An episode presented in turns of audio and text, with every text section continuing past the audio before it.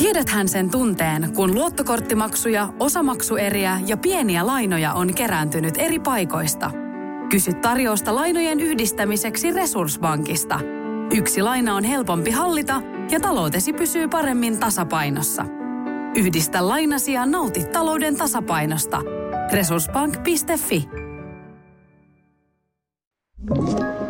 Tämä on Podplay Podcast. Mitä annettavaa niin sanotuilla pehmeillä arvoilla on tulevaisuuden johtajille kuin ihan meille kaikille, jotka haluamme voida hyvin, kehittyä ja kasvaa? Tässä podcastissa jututamme rohkeita edelläkävijöitä tutkimalla sitä, millaista menestystä syntyy hyödyntämällä meidän molempia puolia.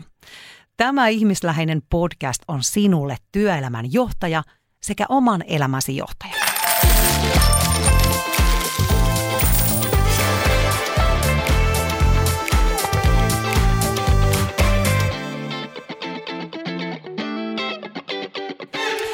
Tervetuloa Bisneksen pehmeä puoli podcastin pariin. Täällä Into Piukeena, Johanna Hautasaari ja Anu Iisakkila. Moikka kaikille.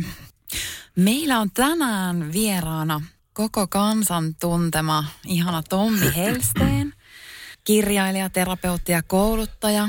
Tommelta on nyt tässä ihan juurikin ilmestynyt uusi kirja Olemisen voima, kirja rohkeasta ja levollisesta vaikuttamisesta. Ja täällä kirjan takakannessa on lause, että miksi oleminen on tärkeämpää kuin tekeminen. Oikein sydämellisesti tervetuloa Tommi. Kiitos. Täällä kirjassa sä jossain kohtaa kirjoitat, että sua aikanaan jännitti tosi paljon aina tulla puhumaan jonnekin mm. tilaisuuksiin ja meni monta päivää, että olit ihan kauhun sekaisissa tunteissa ja sitten tapahtui jotain. Niin mikä sun fiilis on nyt? Onko sulla ihan turvallinen olo olla täällä meidän kanssa? on, on. En mä ymmärrä jännittää. Sä et ymmärrä enää jännittää. En. Mitä siinä silloin tapahtui? Tavallaan mikä muutos tapahtui entiseen? Mä istuin jossain lentokoneessa menossa luennoimaan. Saattoi olla Ouluun. Ja mä tiesin, että siellä on satoja ihmisiä, ja, mutta mulla oli siinä niin kuin helppo ja hyvä olla lentokoneessa. Join kahvia ja aurinko ja lentokone hurisi. Ei ollut mitään hätää. Sitten tuli mieleen se auditorio ja siellä olevat sadat ihmiset, jotta mä ajattelin tulleen sinne ihan vaan mua kritisoimaan ja mitätöimään ja vähättelee. Ja, ja sitten tuli se kauhean pelko jota mä olin aina kantanut mukana. Tässä mä tajusin jotain. Mä tajusin, että se pelko ei tullut demoneilta eikä maailmankaikkeudesta, vaan mä itse loin sen. Sillä ajatuksella, että siellä on ihmisiä, jotka on tullut kritisoimaan ja mitätöimään. Eli mä projisoin tavallaan sen oman huonomuuden tunteen siihen, niihin ihmisiin. Eihän ne ihmiset tuu sinne luonnoitsija kuuntelemaan tai ensisijaisesti mitätöimään, vaan ne tulee kuuntelemaan. Tämä oli mun tavallaan tämmöinen niin temppu, jonka mä tein itselleni. Ja kun mä tämän tajusin, niin, niin se tavallaan loi semmoisen tietoisuuden siitä, että mä voinkin olla ihan vaan tässä läsnä. Niin kuin sielläkin läsnä, niin kuin mä oon tässä. Ja sitten mä ajattelin, että mä, mäpä kokeilen, että pystynkö mä olemaan ihan tässä niin kuin rauhallisessa läsnäolon tilassa, kun mä menen sinne estradille luhistumatta. ja se onnistui. Ja, ja jotain, jotain siinä sillä niin tapaa, että joku tietoisuus mulle tuli niin, että sen jälkeen mä en ole pelännyt. Sen jälkeen mä oon aina ollut niin kuin, teen mä mitä tahansa, niin mä teen niin kuin läsnäolon tilasta käsin. Silloin kun sä oot läsnä oikeasti tässä hetkessä, niin sulla ei mitään hätää. On vain yksi edellytys päästä siihen läsnäolon tilaan ja se on rohkeus menettää kontrolli.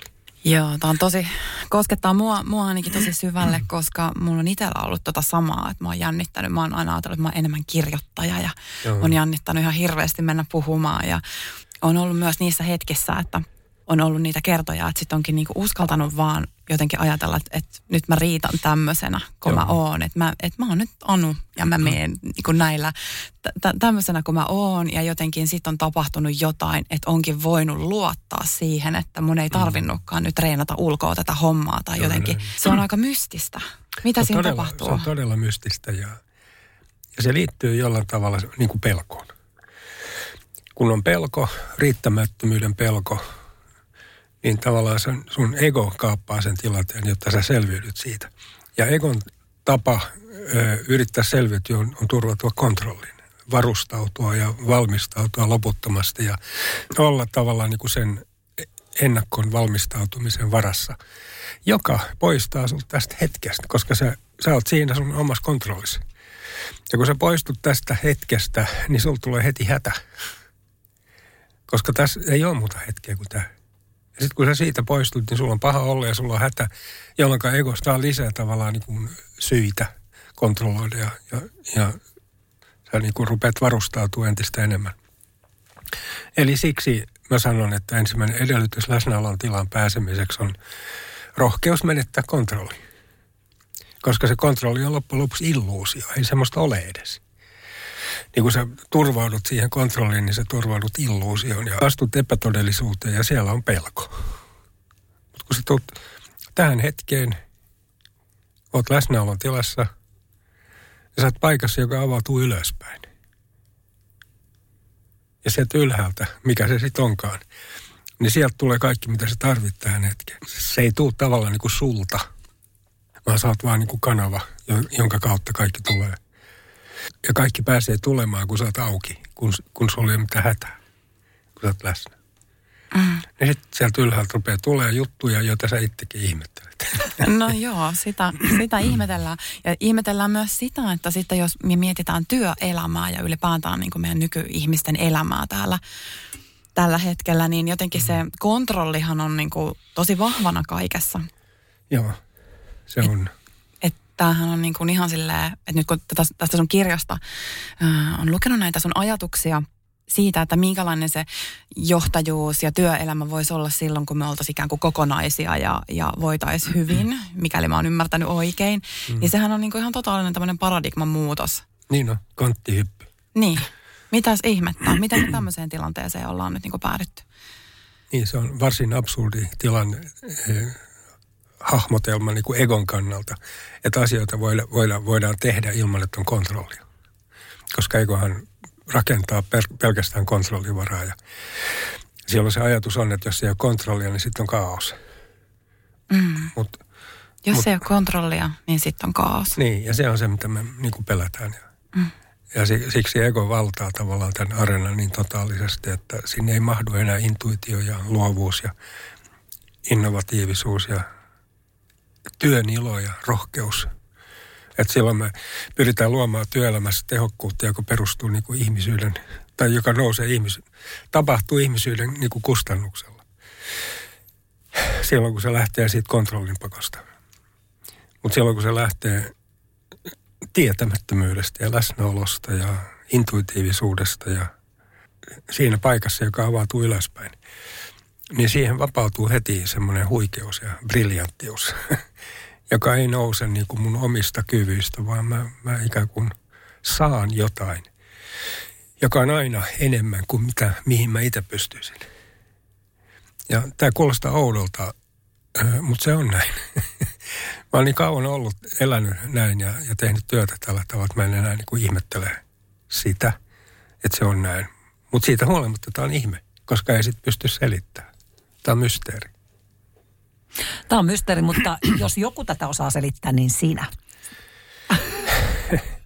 niin, no mun tehtävä on yrittää se, selittää semmoista, mitä ei voi selittää.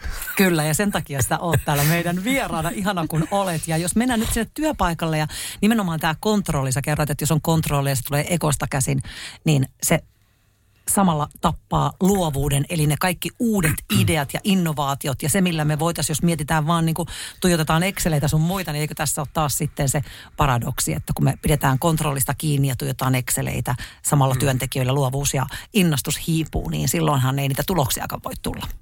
Niin, koska semmoinen toiminta itse asiassa perustuu pelkoon. Että on hätä koko ajan, niin silloin pitää varustautua. Ei ole levollisuutta. Ja kun ei ole levollisuutta, niin ei ole innovatiivisuutta ja intuitiivisuutta, vaan, vaan silloin on vaan se kontrolli, jonka varassa ollaan. Ja, ja kun ollaan kontrollin varassa, egon varassa, niin jokin meissä tietää, että se ei riitä. Jolloin se pelko ei poistu, vaan se lisääntyy. Mitä enemmän sä yrität hallita, sitä enemmän sä saat vähitellen kokemuksia siitä, että hallintaa ei ole. Kyllä sä jotain voit hallita tietysti, mutta jos ajatellaan elämää kokonaisuutena, niin, niin ei sitä voi hallita. Se on isompi kuin ihmisen kyky käsittää ja kontrolloida. Ja vaikka moni luulee, että sitä voi hallita. Niin, ja monen täytyy luulla, jotta, he eivät, jotta se ei paljastuisi, koska he eivät ole vielä siihen valmiita. Heidän täytyy vielä nukkua.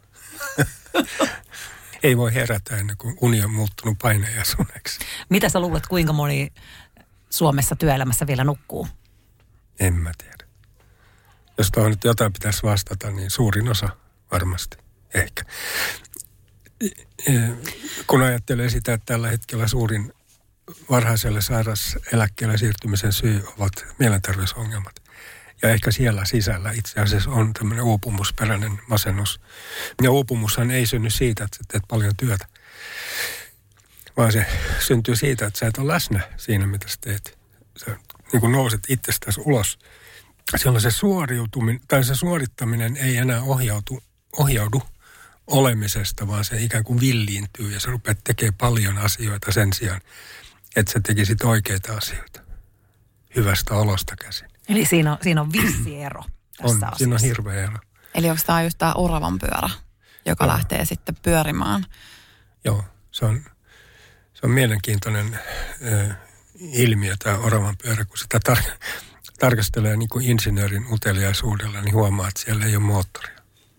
Niin. Mm. Se, siellä ei ole pakko juosta, koska se pyörä pyörii, vaan se pyörä pyörii siksi, että siellä juostaan. Ja ennen kuin sä tämän tajuat, että sä luot kiireen itse, niin sä et ymmärrä, että sä, sulla on mandaatti luoda myöskin kiireen vastakohta, eli läsnäolo ja levollisuus. Se ei tapahdu sulle, vaan sä voit luoda sen. Mutta sä et voi, sä et ymmärrä sitä ennen kuin sä tiedostat tämän. Sun on helpompi ajatella, että sun on pakko juosta, kun pyörä pyörii. Sä paljon tässä kirjassa puhut just tietoisuudesta ja, ja egosta. Mm. Käytäisikö nämä jotenkin vähän läpi, että mitä sä, mitä sä tarkoitat näillä käsitteillä? Sille muutamalla sanalla. Ja, ja mä, mähän tein tuon kirjan, jossa varmasti keskeisin tavoite on synnyttää tietoisuutta. Ja se oli myös sun mielestä johtajuuden, johtajan yksi tärkeimmistä tehtävistä synnyttää on.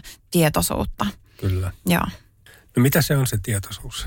No taas pitäisi yrittää sanoa jotain asiasta, josta ei voi mitään sanoa sanoilla, mutta kun ei muutakaan ole kuin sanoja. Niin tietoisuus on varmaan sitä, että sä oot todellisuudessa. Että et sä, sä oot todellisuudessa. Me, meidäthän voidaan ujuttaa ja istuttaa epätodellisuuteen hyvin varhain sillä, että perheessä esimerkiksi on joku ilmiö, jota vanhemmat ei ky- kykene niin kuin käsittelemään, jolloin ne sopeutuu siihen. Sopeutuessaan vaikka alkoholismiin tai, tai väkivaltaan tai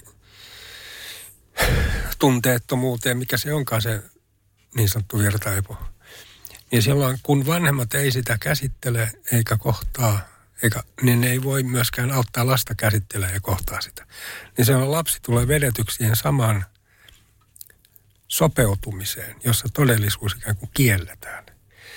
Ja kun sä kiellät todellisuuden, niin sun täytyy ruveta manipuloimaan omia tunteita ja tarpeita, jotta sä voit elää epätodellisuudessa. Ja näin ollen se epätodellisuudessa eläminen, vaikka se kuulostaa ihmeelliseltä, mutta se on tosiasia, että suurin osa ihmisistä elää epätodellisuudessa. Koska se sopeutuminen epätodellisuuteen on alkanut niin varhain, että sulla ei ole mitään kapasiteettia tavallaan niin kuin ollut asettaa kyseenalaiseksi sitä, mitä sun vanhemmat sulle tarjoaa. Sä, sä oot ikään kuin sopeutunut siihen epätodellisuuteen, jossa ne elää. Ja jotta sä voit siinä, siihen sopeutua, niin sun täytyy kieltää omat tunteet. Sä et voi kohdata sitä, mikä itsessä on totta. Eli tarkoitatko sä näillä, näillä tavallaan, mihin sopeudutaan, että nämä voi olla vaikka jotain ylisukupolvisia traumoja, jotka tulee Joo. jostain kauempaa, tai sitten jotain niin kuin lapsuudessa syntyneitä tunnelukkoja tai tämän tyyppisiä, jotka Molempia. sitten ohjaa meitä. Molempia. Joo. Että ne, ne ylisukupolviset traumat, nehän välittyy niin kuin jokaiselle uudelle sukupolvelle, kun niitä traumoja ei käsittele eikä tiedosta. Mm. Kaikki se, mitä mä en tiedosta, niin sen mä siirrän seuraavalle sukupolvelle. Kyllä, se tulee aina seuraavien sukupolvien kannettavaksi Joo. ja ratkottavaksi. No miten sitä tietoisuutta voi vahvistaa itsessä ja miten niitä sukupolvien traumeja voisi myös pysäyttää? ehkä ei ole oikea ilmaisu se, että minä vahvistan tietoisuuttani, vaan se, että elämä kutsuu mua avaamaan silmäni. Että se ei ole tavallaan niin kuin mun suoritus, vaan se on joku, mihin mä suostun. Ja jotta mä suostun, suostuisin katsomaan asioita, jotka mä oon kieltänyt, jotka on mun rakenteessa, jotka tulee tuolta hautojen takaa, niin täytyy olla joku vipuvoima, joka ikään kuin pakottaa mut asettaa kyseenalaiseksi sen ajatusrakennelman, josta mä oon saanut turvaa. Ja se vipuvoima on kärsimys. Että kärsimys tulee synnyttää tietoisuutta. Se ei, se ei tule olemaan ilkeä tai satuttamaan pahan tahtoisesti, vaan siellä on aina rakkaudellinen niin kuin intentio. Tätä on vaikea käsittää ihmiselle, jolla on tällä hetkellä paljon kärsimystä. Että mitä hyvää tässä mukaan on. Mm-hmm. Eikä hän välttämättä sitä sinä hetkenä käsitäkään, kun se kärsimys tekee sitä työtään, mutta hän käsittää sen kenties jälkikäteen. Mm. Kun hän on suostunut siihen ja hän ymmärtää, on syntynyt uutta tietoisuutta, jonka varassa hän ymmärtää, ymmärtää että vaikka se silloin tuntui pahalta, niin se oli oikein, mä tarttin sen. Onko se myös jonkinlaista nöyrtymistä elämän edessä? Se on nimenomaan sitä, joo. Että ilman nöyrtymistä ei synny tietoisuutta. Koska silloin kun sulla ei ole nöyryyttä, niin sä tutkit vain toisia. Jep, juuri näin. Eli onko se vähän niin, että jo sitten jos on joku burnout tai avioero tai konkurssi, mitä tahansa Sairaus. näitä sairauksia, elämän mm. kriisejä meillä nyt voi eteen tullakaan, niin on tavallaan kaksi polkua, että, että niin kuin sä voit joko nöyrtyä siinä ja oppia, mitä tämä haluaa mulle opettaa, mm. tai sitten sä voit Katkeroitua. katkeroitua ja ajatella, että fuck you, että on ihan shitti mestataan koko maailma. Joo, sä syytät kaikesta niin kuin muita. Mm. Sulla on väärät olosuhteet, sulla on väärät ihmiset, väärä pomo, väärä sitä, väärä tätä. Niin äh, liian huono auto. Mitä kaikkia me keksitäänkään selitykseksi sille, että me voidaan huonosti. Eli kaikki ulkoinen on selitystä. Kyllä. Aika raadollista. Jolla sä niin kuin tavallaan kierrät sen, ettei sun tarvitse katsoa peiliin. Joo. Mm. Ja sen takia sä tarvit kärsimystä, koska se kärsimys ikään kuin ajaa sut umpikujaan. Yes. Ja siellä umpikujassa sä törmäät seinään. Ja sielläkin monet ihmiset hakkaa päätä seinään ja sanoo, että se on väärässä paikassa. Joo. Sen sijaan, että ne nöyrtyisi ja, ja toteaisi, että itsehän mä tähän itteni toin. Ja siitä tavallaan kenties syntyy semmoinen, että katse kääntyy niin kuin ylöspäin umpikujassa. Ainoa suunta, mikä on umpikujassa on auki, on suunta ylöspäin. Ja se on se kohta, jossa ihminen tekee kvanttihypyn, vaihtaa paradigmaa. Ja ikään kuin tarkastelee koko tilannetta ihan uudet, uudesta näkökulmasta. Ja se on se, jossa alkaa syntyä tietoisuutta. Tietoisuutta ei synny tutkimalla toisia. Sitä syntyy vain tutkimalla itse. Ja tämä on ikävä uutinen. Tommi Helsteli toi meille nyt tällaisen ikävän faktan Pienen tähän. pommin. Mutta tämä on tärkeä tiedostaa mm. tämmöinen asia. Ja mm. tavallaan, että jos elämään tulee omaan elämäänsä kriisi, niin tietyllä tavalla kääntää se voitoksi, kääntää se siihen tutkisteluun, että mitä, mitä tämä mulle nyt tuo, mitä tämä mulle yrittää kertoa. Joo. Sen takia mä sanoin, että elämä on meille rakkaudella räätälöity vastoinkäyminen. Mm, siis hyvin sanottu. Tänne Kyllä. ei olla tultu ensisijaisesti pitämään hauskaa ja viihtymään. Mm, vaan se tänne, on huomattu. vaan tänne tullaan, tänne tullaan, jotta meihin, meissä syntyisi tietoisuutta. Mm. Sitten kun on syntynyt tietoisuutta, sitkin on, se, sen jälkeen on hauskaa mm. ja viihtyy ja on iloa. Mutta ennen sitä on kärsimystä. Itse toi on mielenkiintoista. On.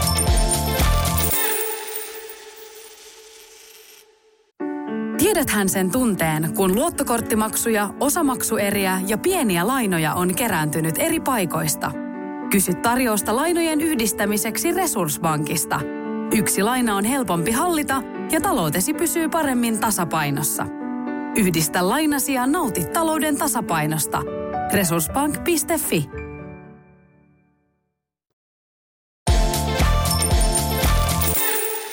No jos mennään äh, johtajuuteen, mistä taas sun kirja paljon kertoo, ja näihin juttuihin, missä tuossa äsken puhuttiin tietoisuudesta ja nöyryydestä. Ja tässä kirjassa myös muun muassa puhut sitten heikkoudesta, että heikkous on itse asiassa meidän arvokkain ominaisuus ja liittyy tähän, tähän varmaan tähän nöyryyteen, että mistä äsken puhuttiin, että voi tarkastella niin kuin sitä tilannetta ja kriisejä kääntymällä itsensä päin. Niin johtajuuteen kuitenkin liitetään tosi paljon tämmöinen vahvuuden käsite ja, ja siitä ei niin kuin heti ensimmäisenä tuo mieleen heikkous tai nöyryys. Mm.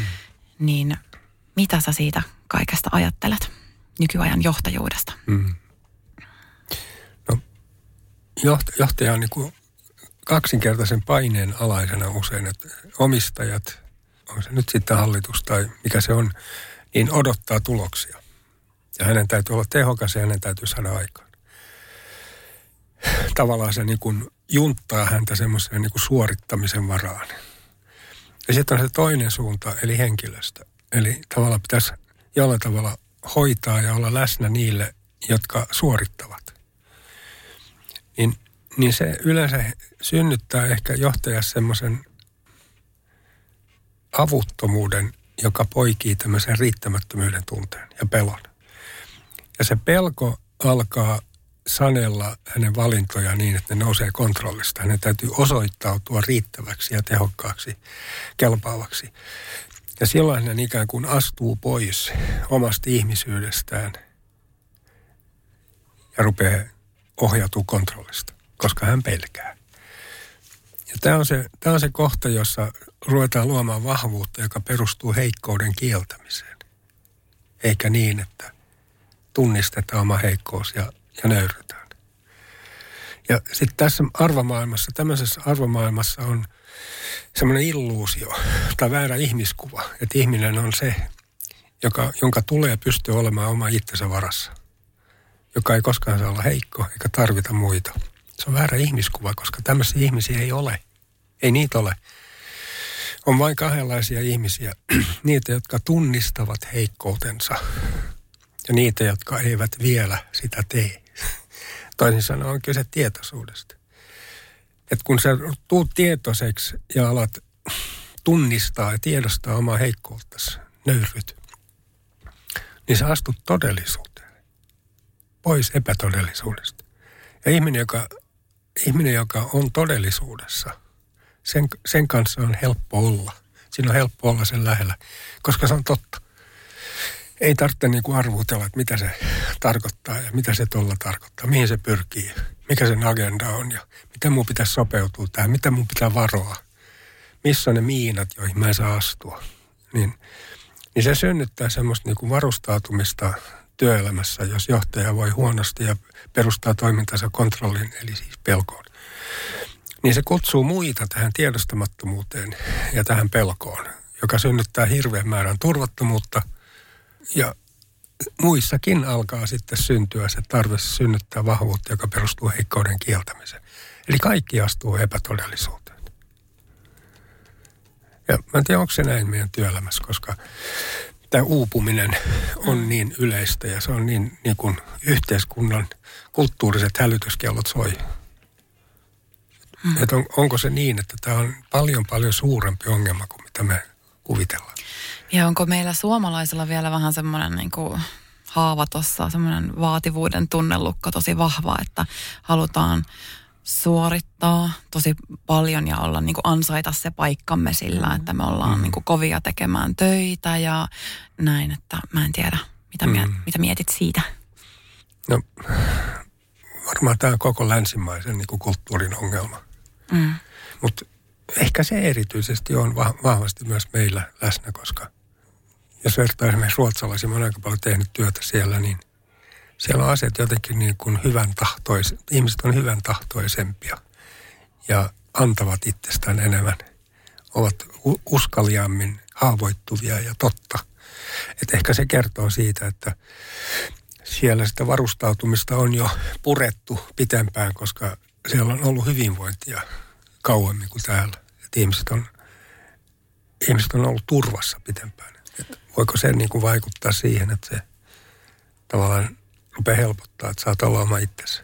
Mm. Toi oli mielenkiintoista ja, ja mulle jäi erityisesti tästä kirjasta justiinsa tämä mieleen. Kerroit, että jokainen meistä on heikko, että se on aivan joka ikinen. Mutta tuleeko just näistä meidän ei ole kaukaakaan, kun täällä on sodittu, niin me ei olla saatu näyttää heikkoutta, eikä me olla saatu olla heikkoja, tai me oltaisiin romahdettu. Hmm. Ja siihen liittyy häpeään. Siis häpeä, kyllä. Häpeä syntyy sinne, mistä rakkaus väistyy. Yes. Ja se tulee sinne salaman nopeasti. Rakkaus vaalii inhimillisyyttä, arvostaa heikkoutta, koska se tunnistaa siinä tilaisuuden rakastaa, missä on heikkoutta. Kun taas häpeä muuttaa heikkouden huonoudeksi. Ja se synnyttää semmoisen niin kuin varustautumisen, että ei saa osoittautua huonoksi, jolloin ruvetaan luomaan vahvuutta, joka perustuu heikkouden kieltämiseen. Kaikki ovat olevinaan jotain muuta kuin ovat. Ja se synnyttää semmoisen turvattomuuden, koska ihminen vaistoo tänne, että toinen ei ole oikeasti läsnä. Hmm. Silloin kun mä sen vaistoon vaikka johtajasta tai kenestä tahansa, niin, niin mulla tulee paha olla, koska siinä ei ole helppo, siinä ei ole hyvä olla. Sä sanot tässä kirjassa, että olemisen kieli on meidän vahvin kielemme. Että se on voimakkaampaa ja vaikuttavampaa kuin mikään tekeminen tai, tai edes puhuminen. Että se oleminen on se, josta me luetaan kaikista eniten. Joo. Ja sitten jos on sitten ristiriitaa, ristiriitaa siinä sitten tekojen ja sanojen välillä, niin ihminen sen huomaa ja Ei. siitä tulee turvattomuutta. Joo. Ja jos sä oikeasti, tai jos sä tapaat, kohtaat ihmisen, joka on aidosti läsnä. Ja hänessä on semmoista niin kuin levollisuutta, joka johtaa siihen, että hänen lähellään on aina helppo olla. Ja se toisen levollisuus ja toisen läsnäolo ikään kuin pyrkii, tai se resonoi minussa olevassa levollisuudessa niin, että se alkaa syntyä. Niin, että minu, min, minutkin kutsutaan olemisen tilaan ja levollisuuden tilaan, kun toinen on siinä tilassa – me luetaan tämä toisistamme. Aivan samoin kuin me luetaan se, että toinen ei ole totta, eikä ole todellinen. Vaan pinnistelee mm. ja, ja levittelee miinoja ympärille. Just näin. Ja, ja noin miinat, eli juuri se, että, että tässä myös kirjassa mainitsit siitä, että silloin kun me ei vielä olla tietoisia, niin silloin – ne varjot ikään kuin päättää ja valitsee meidän puolesta. Ja jos taas mietitään johtajaa ja johtajuutta, niin eikö se olisi aika tärkeää silloin, että, että johtajan päätökset ja valinnat tulisi semmoisesta aika kirkkaasta tilasta, eikä hänen omista tunnelukoistaan tai taakkasiirtymistään, jotka niin kuin ikään kuin se mm. varjo ja häpeä ja pelko siellä hänen puolestaan päättäisi. Niin. Että jos mä tiedän sitä varjoa, niin, niin mä olen se varjo. Mm. Ja silloin se varjo asettuu mun ja kaikkien väliin. Mutta mitä sille voi tehdä? Mitä, mitä, niin kuin, mitä ihmettä tämmöisessä tilanteessa voidaan nyt tehdä, kun me ollaan tämmöisen asian äärellä, joka tuntuu olevan tosi iso. Ja sitten meidän kuitenkin se maailma, missä me eletään, ei välttämättä ihan, on varmaan osiltaan menossa siihen suuntaan ja on paljon hyvääkin. Mutta mitä, mitä ihmettä me voidaan tehdä? Jos mä haluan maailmaa muuttaa – mun ei tarvitse mennä kauhean kauas sitä muuttamaan. Riittää, että mä menen itseeni. Mm. koska se, se maailma, joka ympärilläni on, se on myös minussa, koska mä en osa tätä kulttuuria. Niin kaikki se muutos, mikä musta tapahtuu, se, se generoi heti muutosta mun ympäristössä. Kun taas jos mä lähden muuttamaan maailmaa – muuttamatta sitä maailmaa, joka minussa on, niin mitä mä teen? En mä, en mä tee mitään, mä vaan levitän pahaa oloa ja olen parantavinani maailmaa. Se ei toimi näin, vaan se lähtee niin kuin itsestä. Että se tietoisuus, kun se syntyy minuun, niin se alkaa levitä mun ympäri. Mä, mä alan vaikuttaa mun ympäristöön, en niinkään sillä, mitä mä teen tai yritän olla, vaan sillä, mitä mä olen niin kuin hirvittävän paljon suurempi muutosvoima sillä olemisella. Koska se on, se on meidän, me olemme ihmisolentoja. Me olemme human being, että se being on meissä oleva niin ratkaisevan vaikuttava ulottuvuus, taso, että tämä oleminen tai sen puute viestittyy meistä koko ajan tietämättämme ja t- kun, jos me viestitämme semmoista pelkoa, turvattomuutta, olemisen puutetta, niin me olemme pelkoa. Koska se ei ole totta. Eli ihan konkreettisesti nyt, että jos, me, jos meidän niin kuin, se ainoa tehtävä on oikeastaan vaan kääntyä itseemme ja lähteä jokaisen niin tutkistelemaan, niin mitä se käytännössä konkreettisesti tarkoittaa? Mennäänkö nyt kaikki terapiaan vai mitä, mitä, mitä tehdään? Valitettavasti on niin, että vaikka mä menisin terapiaan, niin se ei välttämättä auta. Koska on ne olemassa terapeutteja, jotka eivät itse tiedosta itseään. Niin tavallaan mä, mä luulen saavani apua, mutta mun problematiikka syvenee. Se valitettavasti hurja sanoa, mutta näin on. Niin äh, taaskaan tämä ei ole mikään semmoinen, minkä mä nyt sit, mitä mä nyt sitten ryhdyn tekemään. Ja sitten mä ratkaisen. Vaan tämä on enemmän kyse siitä, että mä suostun siihen, mitä elämä yrittää mulle opettaa. Että mä kuuntelen esimerkiksi vaikeuksia ja vastoinkäymisiä ja kärsimystä semmoisella uteliaisuudella, mitä ne tuli mulle opettamaan. Mitä mun pitää nähdä. Sen sijaan, että mä vastustan, pakenen ja synnytän jonkun illuusion, jonka varas mä oon joku kuplan niin äh, niitä oppimisen paikkoja on koko ajan riittävästi, koska kärsimys ympäröi meitä joka paikassa, joka paikassa, joka suunnasta. Niin, niin silloin se ei ole mun suoritus, vaan se on mun suostuminen johonkin. Antautuminen. Antautuminen. Mm. Joo. Se, on, se on ehkä vaikea käsittää, koska me ollaan totuttu, että no niin, nyt ratkaistaan Kyllä. tämä ongelma, mitä minä teen, mitä Tässä minä teen. To-do-lista, nyt mä lähden suorittamaan no tämän homman. Ja se antautuminen ei ole sitten semmoiseksi niin kuin sohvalle heittäytymistä, mm. että mä oon lopu, lop, lopun ikäni sohvalla antautuneena. ei, vaan se on, se on ääretöntä niin kuin toiminnallisuutta, mutta silloin mä en enää toimi, jotta mä loisin ihmisarvoa sillä suorittamisella vaan mä suoritan, koska mulla on ihmisarvoa. Silloin se suorittaminen, mikä nousee olemisesta, on aina terveempää ja se ei ole koskaan liiallista. Kun taas jos sä pyrit olemisen puutetta kompensoimaan tekemisellä, niin se tekeminen riistäytyy käsistä ja sä rupeat hillittömästi tekemään kaikkea. Kun sä et ohjaudu siitä olemisesta, joka näyttää sulle, mitä sun pitää tehdä, hmm. mitä ei. Et uupuminen, onko sekin loppujen lopuksi sitä, että, että sä et oikein ymmärrä, mitä, mitä se on se, että sä olet läsnä siinä, mitä sä teet. Jos, jos ajatellaan kiirettä, mehän kaikki, joka paikassa on kiire. Kukaan ei ole läsnä, kaikilla on kiire. Niin me kuvitellaan, että kiire on sitä, että meillä on kauheasti tekemistä. Mutta ei se ole sitä, vaan se on sitä, että mä en ole läsnä siinä, mitä mä teen. Silloin mä voin, mulla voi olla paljon tekemistä tai vähän, silti kiire. Että se, mikä sen kiireen tavallaan synnyttää, on se, että mä teen hädästä käsin, koska mä en ole läsnä. Niin se hätä synnyttää semmoisen niin mielettömän tekemisen paljouden.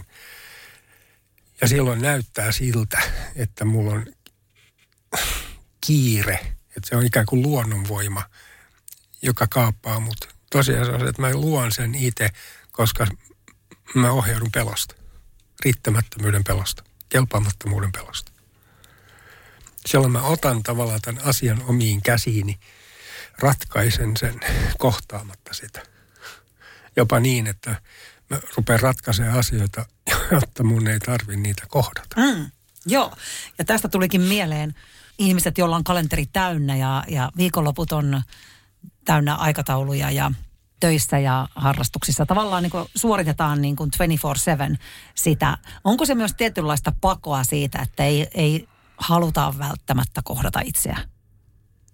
Niin, tai haluta tai ei kyetä. Niin, just. En mä tiedä kummassa siinä on kyse, että silloin kun sä nukut, niin että sä pysty käsittelemään asioita todellisuudessa, koska sä oot unessa. Mä joskus sanonut, että on ihmisiä, jotka – istuu Moskovaan menevässä junassa, vaikka heidän pitäisi olla menossa Roomaan. Ja jotta he voivat matkustaa väärään suuntaan, heidän pitää nukahtaa. Koska nukkuessa syntyy tämmöinen henkinen uni, että sä voit mennä väärään suuntaan, matkustaa pois todellisuudesta. Ja tästä unesta, ihminen herää tästä unesta vasta sitten, kun uni muuttuu painajaiseksi.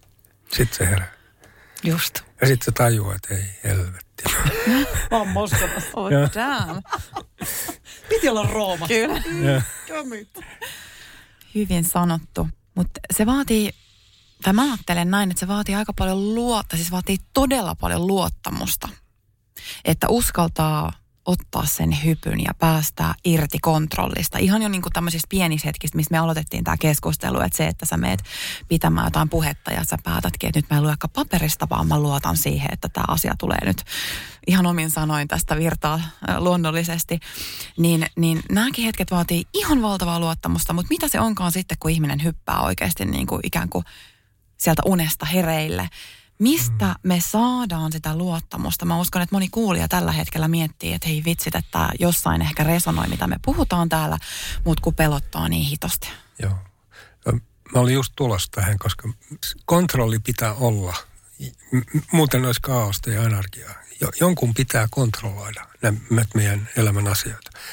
Mutta mun kapasiteetti ei siihen riitä.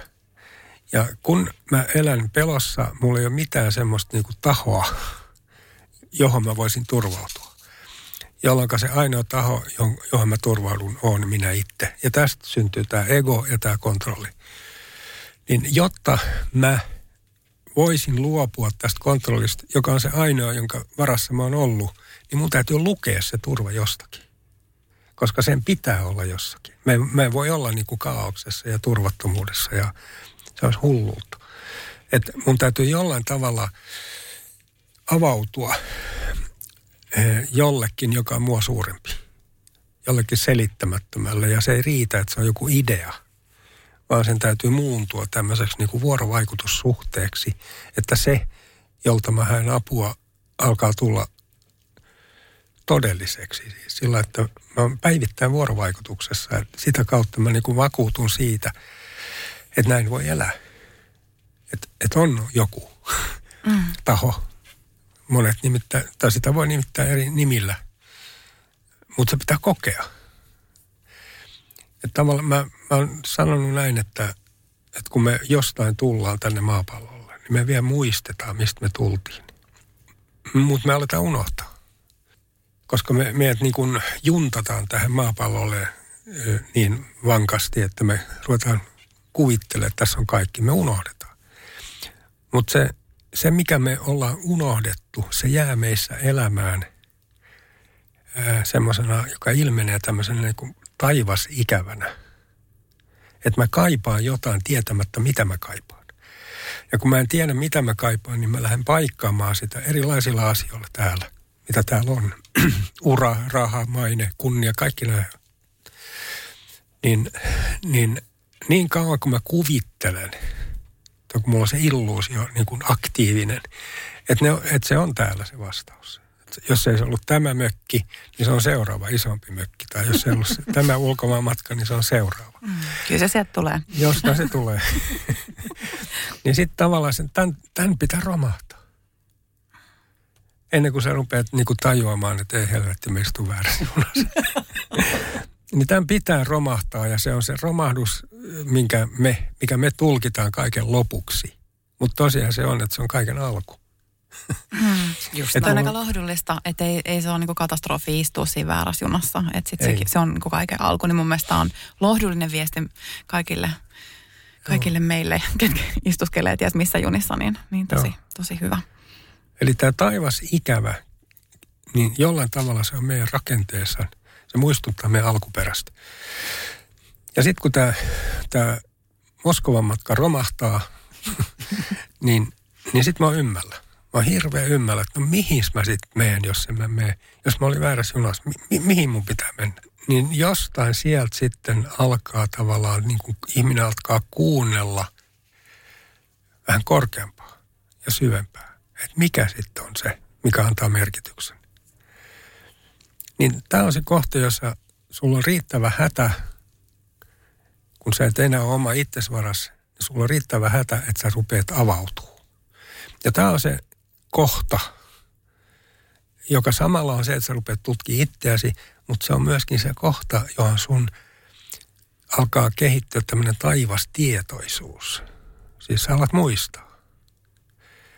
Sä alat muistaa ja se muistaminen poikii tämmöisen niin kuin tietoisuuden jostakin, jota sä et pysty selittämään. Sen takia mä käytän sana taivastietoisuus. Se on musta hyvä sana.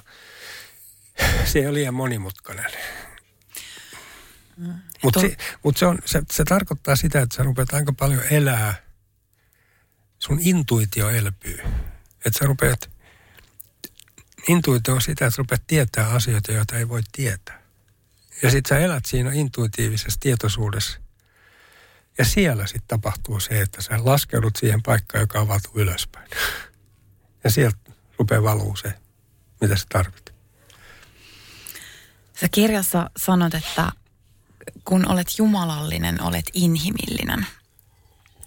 Ja tuo Jumala-sanahan monelle on aika semmoinen trikkeröivä, mutta, mutta mä rupesin miettimään tästä tätä niin kuin just ihmiskuva-asiaa, että nyt kun me tässä keskustellaan, niin tulee semmoinen olo, että, että, että me ei ole tavallaan niin kuin oltu nyt kokonaisina ihmisinä tässä, tässä elämässä. Mm. Että niin kuin, äh, puut, meistä on puuttunut osa, ja onko se, joka, se, joka on se tekijä, joka aiheuttaa sen kaiken pahoinvoinnin ja näin, että onko se se ihmiskuva, jota meidän tulisi tässä myös tarkastella?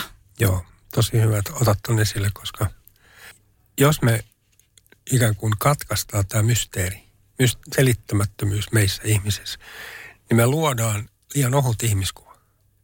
Ja se ei toimi. Se synnyttää paha olo ja se paha olo siinä kertoo siitä, korjaa ihmiskuvasi. Ja se on just kärsimys.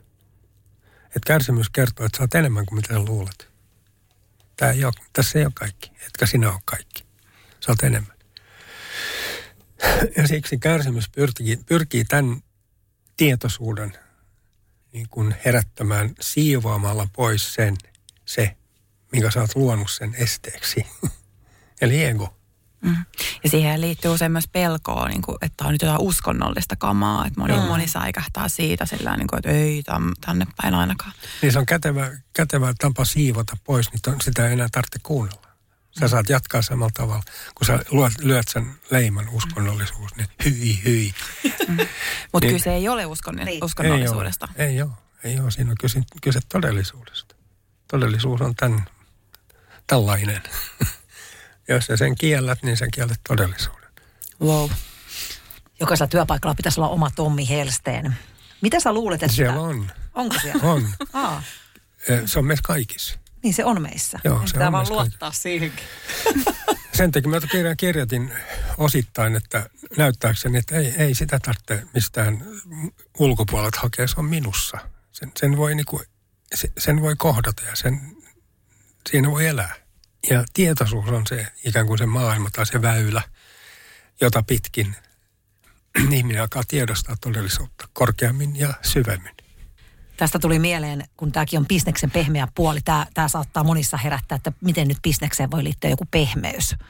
Niin, niin tavallaan se, että kun sä puhuit kanssa intuitiosta ja innostuksesta, mitkä on tosi tärkeät, jos sä haluat luoda jotakin uutta mm. ja innovatiivista – miten, miten sä näet niin kuin sen, että, että kun kuitenkin aina kaivataan niitä tuloksia ja muuta, niin miten näillä pehmeillä arvoilla sitä tuloksellisuuttakin saadaan kyllä siihen Tur- bisnekseen? Turvautumalla näihin koviin arvoihin, jotka siis ovat niitä, joita sä nimität pehmeiksi. Yes! Eli tämä on Paradoksin mestari tämä on tämä. Niin. Elsteen, kyllä. Käännetään kaikki nyt ihan ylösalaisin. Kyllä. Ei vaan kaikki on ylösalaisin, ne käännetään oikein päin. Oh, no näinpä. Joo. Joo, tämä just. Ihan, Joo. aivan mahtava. Hei, me laitetaan meidän nämä spotit ihan uusiksi. Joo. otetaan tämä käyttöön. Mutta oikeasti se on niin, että me nimitetään näitä pehmeiksi arvoiksi, yes. jotta ne kukkahattuistetaan. Yes. Yes. Kyllä. Ja kun ne Joo. kukkahattuistetaan, niitä ei tarvitse... Ei niillä voi, tosissaan. Ei, mm. niillä voi hymähtää ja sitten jatkaa työntekoa. Mutta siis tässä pitää tehdä semmoinen tavallaan niin kuin kopernikaaninen vallankumous ja ymmärtää, että nämä on ne kovat arvot. Nämä on ne todella kovat arvot. Ja ne on niin kovia, että me pelätään niitä. Nimittämällä niitä esimerkiksi pehmeiksi arvoiksi. Mm. Eli sitten alkaa tapahtua, tulee niitä oikeasti tuloksia, kun Kyllä. otetaan nämä arvot käyttöön. Näin on. Kovat pehmeät Mutta huomaatteko te, miten me Kyllä. kielen käytöllä Just siivotaan näin. pois todellisuus? Se on totta. Kyllä. Se on ja sitten toisaalta mä oon miettinyt myös sitä, että mitä pahaa siinä pehmeydessä on. Eihän niin. siinä ole mitään pahaa. Pehmeydessähän on itse asiassa hirveästi hyvää. On, mutta kun ne tavallaan se pehmeyskin tulkitaan niin kuin häpeän kautta. Niin, niin kyllä, kyllä. Mutta Joo. itsessään siinä ei ole mitään, ei. vaan se on hyvin niin kuin arvokasta, mutta siinä on just lyöty tämä häpeän leima. Joo, heikkous. Kyllä, heikkous. Tehtää huonoudeksi. Kyllä, kyllä. Mutta sitä me halutaan nyt murtaa. Joo. Oh. Onko siinä paljon savottaa, mitä luulet? Mutta onneksi, onneksi ei tarvitse maailmaa mennä muuttamaan kovin kauas. Niin, Menee se on itsensä. Totta. Kyllä, tässä on ihan työsarkaa aivan riittävästi Joo. kyllä. Mutta näiden asioiden, asioiden tiedostaminen ja niistä puhuminen on äärettömän tärkeää ja se meitä myös motivoi ja tuo merkityksellisyyttä tämän podcastin tekemiseen, mm. että näistä asioista puhutaan juuri näin. Kyllä. Rohkeasti. Joo, jos mennään vielä tuohon intuitioon, mistä puhut, puhuttiin äsken, ää, niin mä taas palaan tähän sun ihanaan kirjaan. Ja siellä, siellä oli tämmöinen pätkä, että herkistyn sille, mikä tahtoo syntyä kauttani. Ja ää, mä teen tuolla ää, työ, työyhteisöissä valmennuksia ja, ja myös valmennan ihan niin kuin, ää, yksilöitä, niin paljon ihmisten kanssa puhutaan siitä, että he kaipaa tai jotain merkityksellisyyttä ja, ja siellä niin kuin kumpuaa semmoisia syvempiä, syvempiä tarpeita ää, lähtee jotenkin semmoiselle niin kuin omemman näköiselle polulle. Ja sitten mä jäin miettimään tätä, että herkistyn sille, mikä tahtoo syntyä kautta, niin, niin, mm. niin mitä sä haluaisit sanoa tämmöisille ihmisille, jotka miettii tätä asiaa just nyt, sitä omaa polkua ja kuuntelee sitä, että mikä, mikä sieltä mun kautta olisi syntymässä. Uskaltaako sitä kuunnella? No siinä on niin kuin kaksi puolta. Mä oon sanonut toisaalta, että mitään sellaista, mikä ei tahdo tapahtua, ei pidä väkisin panna tapahtumaan. Eli sun täytyy pystyä lukemaan tavallaan maailmankaikkeutta niin, että sä herkistyt sille, mikä ei tahdo tapahtua, että sä tunnistat sen. Ja jos sä oot val- valtavasti egosin varassa, niin egohan runnuu asioita tapahtumaan, jotka ei tahda tapahtua. Mm. Ja sitten se toinen puoli, mitä sellaista, mikä tahtoo tapahtua, tai kaikki se, mikä tahtoo tapahtua, se pitäisi panna tapahtumaan. An, sen pitäisi antaa sen tapahtua. Ja tässä me tullaan siihen niin kuin korkeamman kuuntelemisen niin kuin taitoon – eli korkeamman tietoisuuden taitoon. Että tavallaan sä rupeat, mä oon aika rohkeasti sanonut tuossa kirjassa, että kun sä oot intuitiivinen, niin susta tulee ihminen, jolla on yhteys sieluun. Siis korkeimpaan mahdolliseen tietoisuuden tasoon meissä. Ja sie, sielu elää niin kuin ajan ja ikuisuuden välisellä rajapinnalla. Se katsoo kahteen suuntaan. Ikuisuuteen ja aikaan. Ja kun sulla on yhteys sieluun, niin sulla on yhteys ikuisuuteen, ajattomuuteen. Ja silloin sä rikot ajan ja ikuisuuden välisen tämmöisen rajapinnan ja sä ikään kuin menet tulevaisuuteen. tulevaisuuteen. Ja siellä tulevaisuudessa sä tunnistat asioita, jotka haluaisivat valua aikaan. Ja kun sä tuut sieltä tulevaisuudesta, niin sulla on matkalaukussa mukana innovaatio. Ja se innovaatio on jotain, mitä täällä ei aikaisemmin ole ollut, mutta se oli siellä. Ja sä hait sen sieltä. Sitten kun sä tuut tänne maan päällä, sulla on innovaatio. Usein se innovaatio on semmoinen, jota on äärettömän vaikea toteuttaa, koska semmoista ei täällä ole. Kukaan ei edes ymmärrä sitä välttämättä, et sinä itsekään. Niin sen takia sun pitää turvautua järkeen. Ja sä sanot järjelle, että kuule, mulla on tämmöinen huikea innovaatio, mutta mä en pysty toteuttaa sitä yksin. Mä tarvin sua. Ja silloin järki ja intuitio ei enää ole vastakohtia. Ne toimii yhdessä. Järki rupeaa toteuttaa sen, minkä innovaatio, intuitio aavisti. Ja silloin syntyy luovuus, joka, jonka avulla niin kun tehdään asioita, joita ei aikaisemmin täällä oltu, ollut. Jotta se olisi mahdollista, niin tarvitaan toinen mahdottomuus – jos intuitio on sen tekemistä, mitä, tai sen tietämistä, mitä ei voi tietää, niin rohkeus on sen tekemistä, mitä ei voi tehdä. Siis se on samanlainen mahdottomuus. Ja sä tarvitset rohkeuden, jotta sä tänne maailmaan saat istutettuksi asian, jota täällä ei ole ollut. Ja jota monet vastustaa siksi, että ne ei ymmärrä sitä. Et nerothan on kaikki äh, joutuneet tämän kokemaan, että niillä on joku niin hirveä innovaatio, joka, joka teilataan. Että tuommoista ei voi tehdä. Steve Jobs esimerkiksi pisti nämä insinöörit tekemään tämän sipaisun näytön, vaikka ne sanoo ensin, että ei semmoista voi tehdä. Mm, ihan turhaa. Joo. Ja hän kävi tulevaisuudessa ja tunnisti sieltä, että tämmöinen tarvitaan. Ja sitten kertoi sen in, insinöörille, ne nauroi ja piti häntä idioottina. Hän sanoi, että ei, tuossa on huone, menkää sinne. Hän ei välitä, vaikka olette kännissä viikko, mutta se olette siellä. Mutta ulos ette tuu ennen kuin te olette keksinyt tämän. Ja ne keksi sen. Et se oli kyllä niin kuin huikea tyyppi, koska se tavallaan niin kuin ymmärsi. Se oli käynyt tulevaisuudessa, tiesi mikä pitää keksiä. Ja hän ei osannut sitä. Hän, hän, hänellä ei, hän ei ollut insinööri. Niin hän turvautui, eli järkeä mm. turvautui. Mm, mm. Just näin. Hän sai vision. Joo. Sai vision ja keräsi ympärilleen hyvän tiimin. Ja... Mm. Juuri. Tuo on muuten todella hyvä. Ja kuinka paljon meillä olisi huikeita ideoita, jos me vähän ehdittäisiin kuuntelemaan, niin kuinka paljon tuolla on Joo. toteutumattomia ideoita. Joo, se on, maailmankaikkeus on niitä täynnä. Niitä on vaikka kuinka paljon joka paikassa. Mutta me itse blokataan ne sillä, että me tavallaan niin kuin kuunnellaan sitä insinööriä meissä. Järkeä. Niin. Liikaa. Insinöörit on ihan hyviä ihmisiä, mä haluan tähän sanoa tähän vielä. Joo, siis mä, mä insinööriys, semmoinen, joka tavallaan niin kuin, joka blokkaa tämmöisen niin kuin mahdottoman pois, koska sitä ei voi ymmärtää. Järkihän on se, joka, joka blokkaa intuition ja julistaa sen höpölövöksi mm. siksi, että se ei sitä ymmärrä. Eli ensin intuitio ja siihen mukaan järki Joo, sitä kautta. näin. Onko se toisinpäin mahdollista? Ehkä järki törmää niin kuin rajoihinsa ja nöyrtyy ja rupeaa kuuntelee korkeammalta. Einsteinhan on jossain sanonut, että ei hän ole koskaan ajattelemalla mitään keksinyt, vaan uneksimalla ja leikkimällä ja intuitiolla. Sieltä ne tulee, sieltä tulee se todellinen tieto tulevaisuudesta. Ja tästähän meillä on myös tosi hyvää ihan tutkimusdataa. Asta Raami esimerkiksi tutkii, tutkii intuitiota ja hän on kirjoittanut myös monia kirjoja siitä, Joo. että erittäin mielenkiintoista työtä. Musta oli ihana tämä, miten tämä sun olemisen voima kirja alkoi hyvin Tommi Helsteenmäisesti että sulta on pyydetty johtajuuteen liittyvää kirjaa ja, ja nimenomaan tähän äh, inhimilliseen vuorovaikutukseen liittyvää kirjaa. Sä aloit kirjoittaa, mutta sä et yhtään tiennyt, mitä sä aloit kirjoittaa. Niin. Enkä mä tiennyt, osaanko mä kirjoittaa. Mutta mä tiesin myös, että on vain yksi tapa saada selville. Kirjoittaa. niin.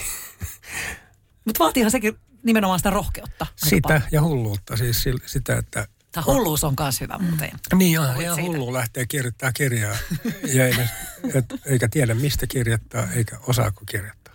Mm. Ja sit, mutta mä myöskin jatkan siinä, Joo. että jos ei mulla olisi luottamusta, mm. niin en, en kirjoittaisi.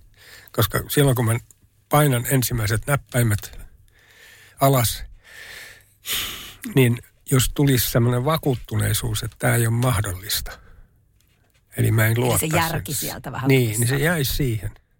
Se jäisi siihen. Mä en paina seuraavaa näppäintä, koska mä en luottaa siihen, että sieltä oikeasti alkaa jotain valuu. Mutta kun mulla on luottamus siihen, että kun sä oot läsnä tässä hetkessä, sä oot paikassa, joka avautuu ylöspäin, niin sieltä tulee aina se, mitä tämä hetki tarvii. Ja siihen mä luotan. Siksi mä kirjoitin ja kirjoitin ja kirjoitin aika nopeasti, vaikka ne ensimmäiset oli semmoiset, lauset oli semmoiset, että mä jostain nyt vaan aloitin. Niin äh, sitten se lähtee tulee niin kuin itsestään jostain.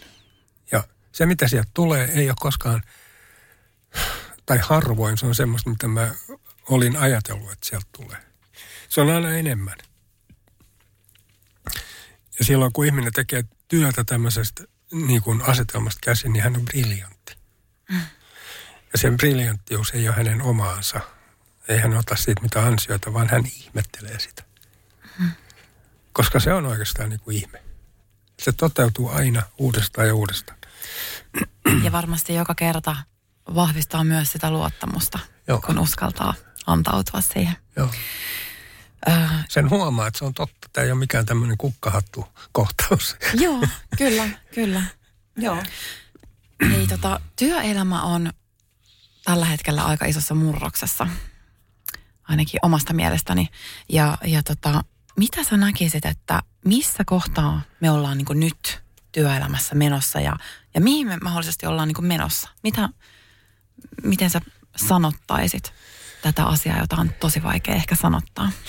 Niin, no kyllähän sitä työelämää niin kuin uhkaa moni asia. Siellä on paljon semmoista, joka koko ajan synnyttää lisää kärsimystä – vaikeuksia, vastoinkäymisiä, umpikujia, joka on hyvä asia, koska se näyttää meille, että näin ei voi edetä. tämä on mahdotonta. Mutta kysymys on siitä, että missä kohtaa me ruvetaan uskoa. Vielä kun pitää parisataa vuotta tavallaan niin kuin luoda pahaa oloa ja uupumusta ja sairautta ja tuhoa. Ennen kuin me nöyrytään, ruvetaan kuuntelemaan ja uskoa. Se, mikä tapahtuu niin kuin yksilön tasolla, voi tapahtua myös niin kuin kollektiivin tasolla. Mutta se ei tapahdu, jollei yksilöt muutu. Että jonkun pitää uskaltaa muuttua, koska niistä tulee se tavallaan se tulevaisuuden toimija, vaikka hän on käsittämätön tässä maailmassa, että miksi hän puhuu jotain tuommoista tietämättömyydestä mukaan voisi johtaa, käsin voisi johtaa. Mutta se, se on tulevaisuutta. Sinne pitää mennä. Mm. Ja. Koska meidän ongelmat on myöskin niin isoja globaalisti ja kaikki ongelmat, että ei, ei meidän järki, kapasiteetti ei riitä. Että sieltä pitää tulla joku huikeus innovaatio tai uutta ajattelua, paradigman vaihtoa ja kvanttihyppyä, että nämä huikeat ongelmat, jotka on meille niin kuin yli, ylivoimaisia, vihdoin rupeaisi niin ratkeaa. Onko meillä toivoa? En osaa sanoa. Ehkä se voisi kääntää niin, että onko mulla toivoa. Taas kerran mennään siihen maailmaan, joka on minussa. Mm. Että en mun tarvitse muuta muuttaa, kun muutan sen. Mm-hmm. Mu- muuta mä en nimittäin voi muuttaa. Haluaisin vielä kysyä tämmöisen, että sullahan on myös oma yritys. Mikä on sun oma johtamisfilosofia? No tätä kaikkea se varmaan on. Että mitä? Elät kuin opetat. Ei vaan, koska elän, voin opettaa. Se menee niin päin. Itse sä kääntelet tuota hyvin. Enkä mä edes tiedä, opetanko. Siis en mä, niin. vars, en mä koe, että mä oon mikään, joka opettaa. Mä, mä puhun ääneen asioita. Ja toivon, että joku tavallaan niin kuin kuulee. se, että mm. kuuleeko joku, niin se ei ole mun asia. Mun Niinpä. asia on puhua ne ääneen. Koska kyllähän ihmiset voi kuunnella, mutta ne ei välttämättä kuule. Niinpä. Joo, enkä, enkä mä pysty sitä hallitsemaan. Meillä on tässä lopussa aina tämmöinen pieni rinki tehdään. Se on vähän samalla semmoinen intuitioharjoitus, joka mm. liittyy näihin koviin arvoihin. ja käydään tällainen pieni rundi. Aloitetaan Anusta. Mikä on sun lempipaikka, eli missä sun on hyvä ja levollinen olla? Kaikki paikat luonnossa tulee mieleen, mutta jos nyt joku tämmöinen spesifi paikka sanotaan, niin kyllä mä mökille, mökki rantaan, sinne rantasaunaan kuistille. Varmaan tämmöinen perisuomalainen sielunmaisema, niin siellä, siellä on hyvä olla levollinen ja turvallinen. Joo, no mulle tuli vaan sauna. En tiedä miksi, mutta sauna. Kerrankin puhun lyhyesti. Mm. No mitäs Tommi Helsingin? no siis se on, se on tämä hetki. Paikka, joka avautuu ylöspäin. On se sitten sauna tai moottoripyörä tai mekki tai mikä se sitten onkaan. Onko sulla moottoripyörä? On. Ai jaa, en muistanut. No mä ostin sen nyt kesällä. Okei, okay, no ilman kosen muista. Vau, wow, toi kiinnostaa. Mihinkä se liittyy? Onko joku villitys? Ei, mulla oli se 50 villitys jo aika. Oli ja meni. Et mä en tiedä, mikä tämä on. Mä oon miettinyt sitä, miksi mua kiehtoo moottoripyörät. Ne kiehtoo mua ihan pienestä. Mä muistan sieltä ihan, että mä seurasin moottoripyöriä ja näin. Mutta tämä liittyy siihen, että mä myin purjeveneen, veneen, joka, jota mä olin, mä olin vesillä ollut 33 vuotta joka kesä. Oh. Nyt tulee semmoinen elämänmuutos, että tota, mä, jos lupaatte, että ette kerro tätä. Kukaan ei tiedä. niin mä rakennan talon, kodin tuonne Lovisen asuntomessuille. Ja siihen mä tarvitsen kaiken rahan, mitä mä suinkin saan irti. Wow. niin eh, se oli se syy, miksi mä sitten luovun veneestä. Ja sitten kun vene oli myyty, alkukesästä mä rupesin miettimään, että en mä jaksa istua puiston penkillä koko kesää. Jotain mun pitää tehdä. Mm, kyllä. Sitten muistui mieleen, että, tai tuli mieleen, että hankin moottoripyörän. Mä panin sen ajatuksen älyttömänä pois. Ja sitten se tuli uudestaan jossain vaiheessa. Mä yritin uudestaan panna sen pois. Eli järki, järki, järki tuli niin, tulla sanomaan. Juuri näin. Ja häpeä. Joo. Ja sitten se tuli uudestaan, sitten kun mä muistin, että on olemassa yksi, yksi moottoripyörämerkki, joka ilmestyi silloin, kun mä myin edellisen moottoripyörän. Se jäi tavallaan jonnekin tonne roikkumaan. Se, sen muistui mieleeni. Ja mä panin senkin pois älyttömänä. No sitten mä ajattelin sitten, että voihan mä nyt katsoa netistä, että onko noita missään. Ja sitten mä löysin tuolta yhdestä moottoripyöräliikkeestä, siellä oli. Sitten mä ajattelin, että voihan mä nyt katsomaan sitä. Se on vähän sama kuin koiranpentua. Kyllä, Joo. vähän vaan. Joo, no Käydään. siitä nyt, tämä on pitkä tarina, siinä on monta vaihetta, mutta kuitenkin sen mä sitten ostin. Me toivotetaan sulle oikein turvallisia, ihania kilometrejä moottoripyörän selässä Tommi Helsteen ja kiitetään lämpimästi, että pääsit tänne Kiitos. meidän vieraaksi. Kiitos. Kiitos.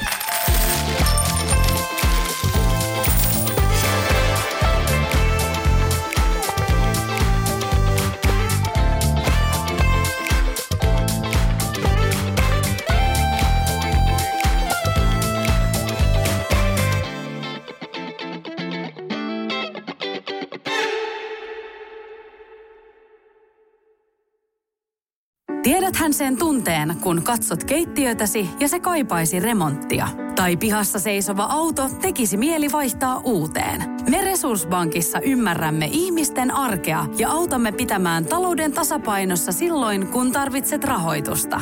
Nyt jo yli 6 miljoonaa pohjoismaista resursasiakasta luottaa meihin. Tutustu sinäkin ja hae lainaa. Resurssbank.fi